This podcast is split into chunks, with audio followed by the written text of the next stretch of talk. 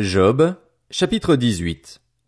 Bildad de Shuar prit la parole et dit, Quand mettrez-vous un terme à ces discours? Faites preuve de discernement, puis nous parlerons. Pourquoi serions-nous considérés comme des bêtes?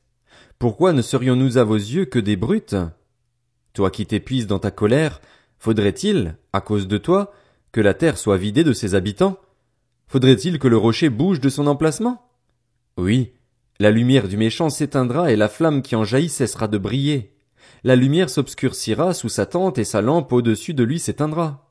Ses pas, si assurés soient-ils, se feront petits et ses propres plans le feront trébucher. En effet, il a été pris, les pieds dans un filet, il marche sur les mailles, il est pris au piège par le talon et les lacets se resserrent sur lui.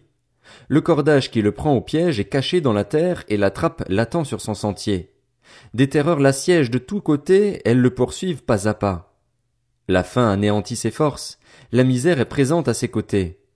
Elle dévore des parties de sa peau, ses membres sont dévorés par le fils aîné de la mort. Il est arraché de sa tente, où il se croyait en sécurité, il se traîne vers le roi des terreurs. Tu peux habiter dans sa tente, elle n'est plus à lui. Le soufre est déversé sur son domaine.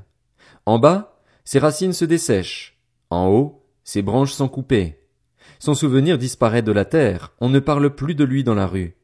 Il est poussé de la lumière dans les ténèbres, il est expulsé du monde.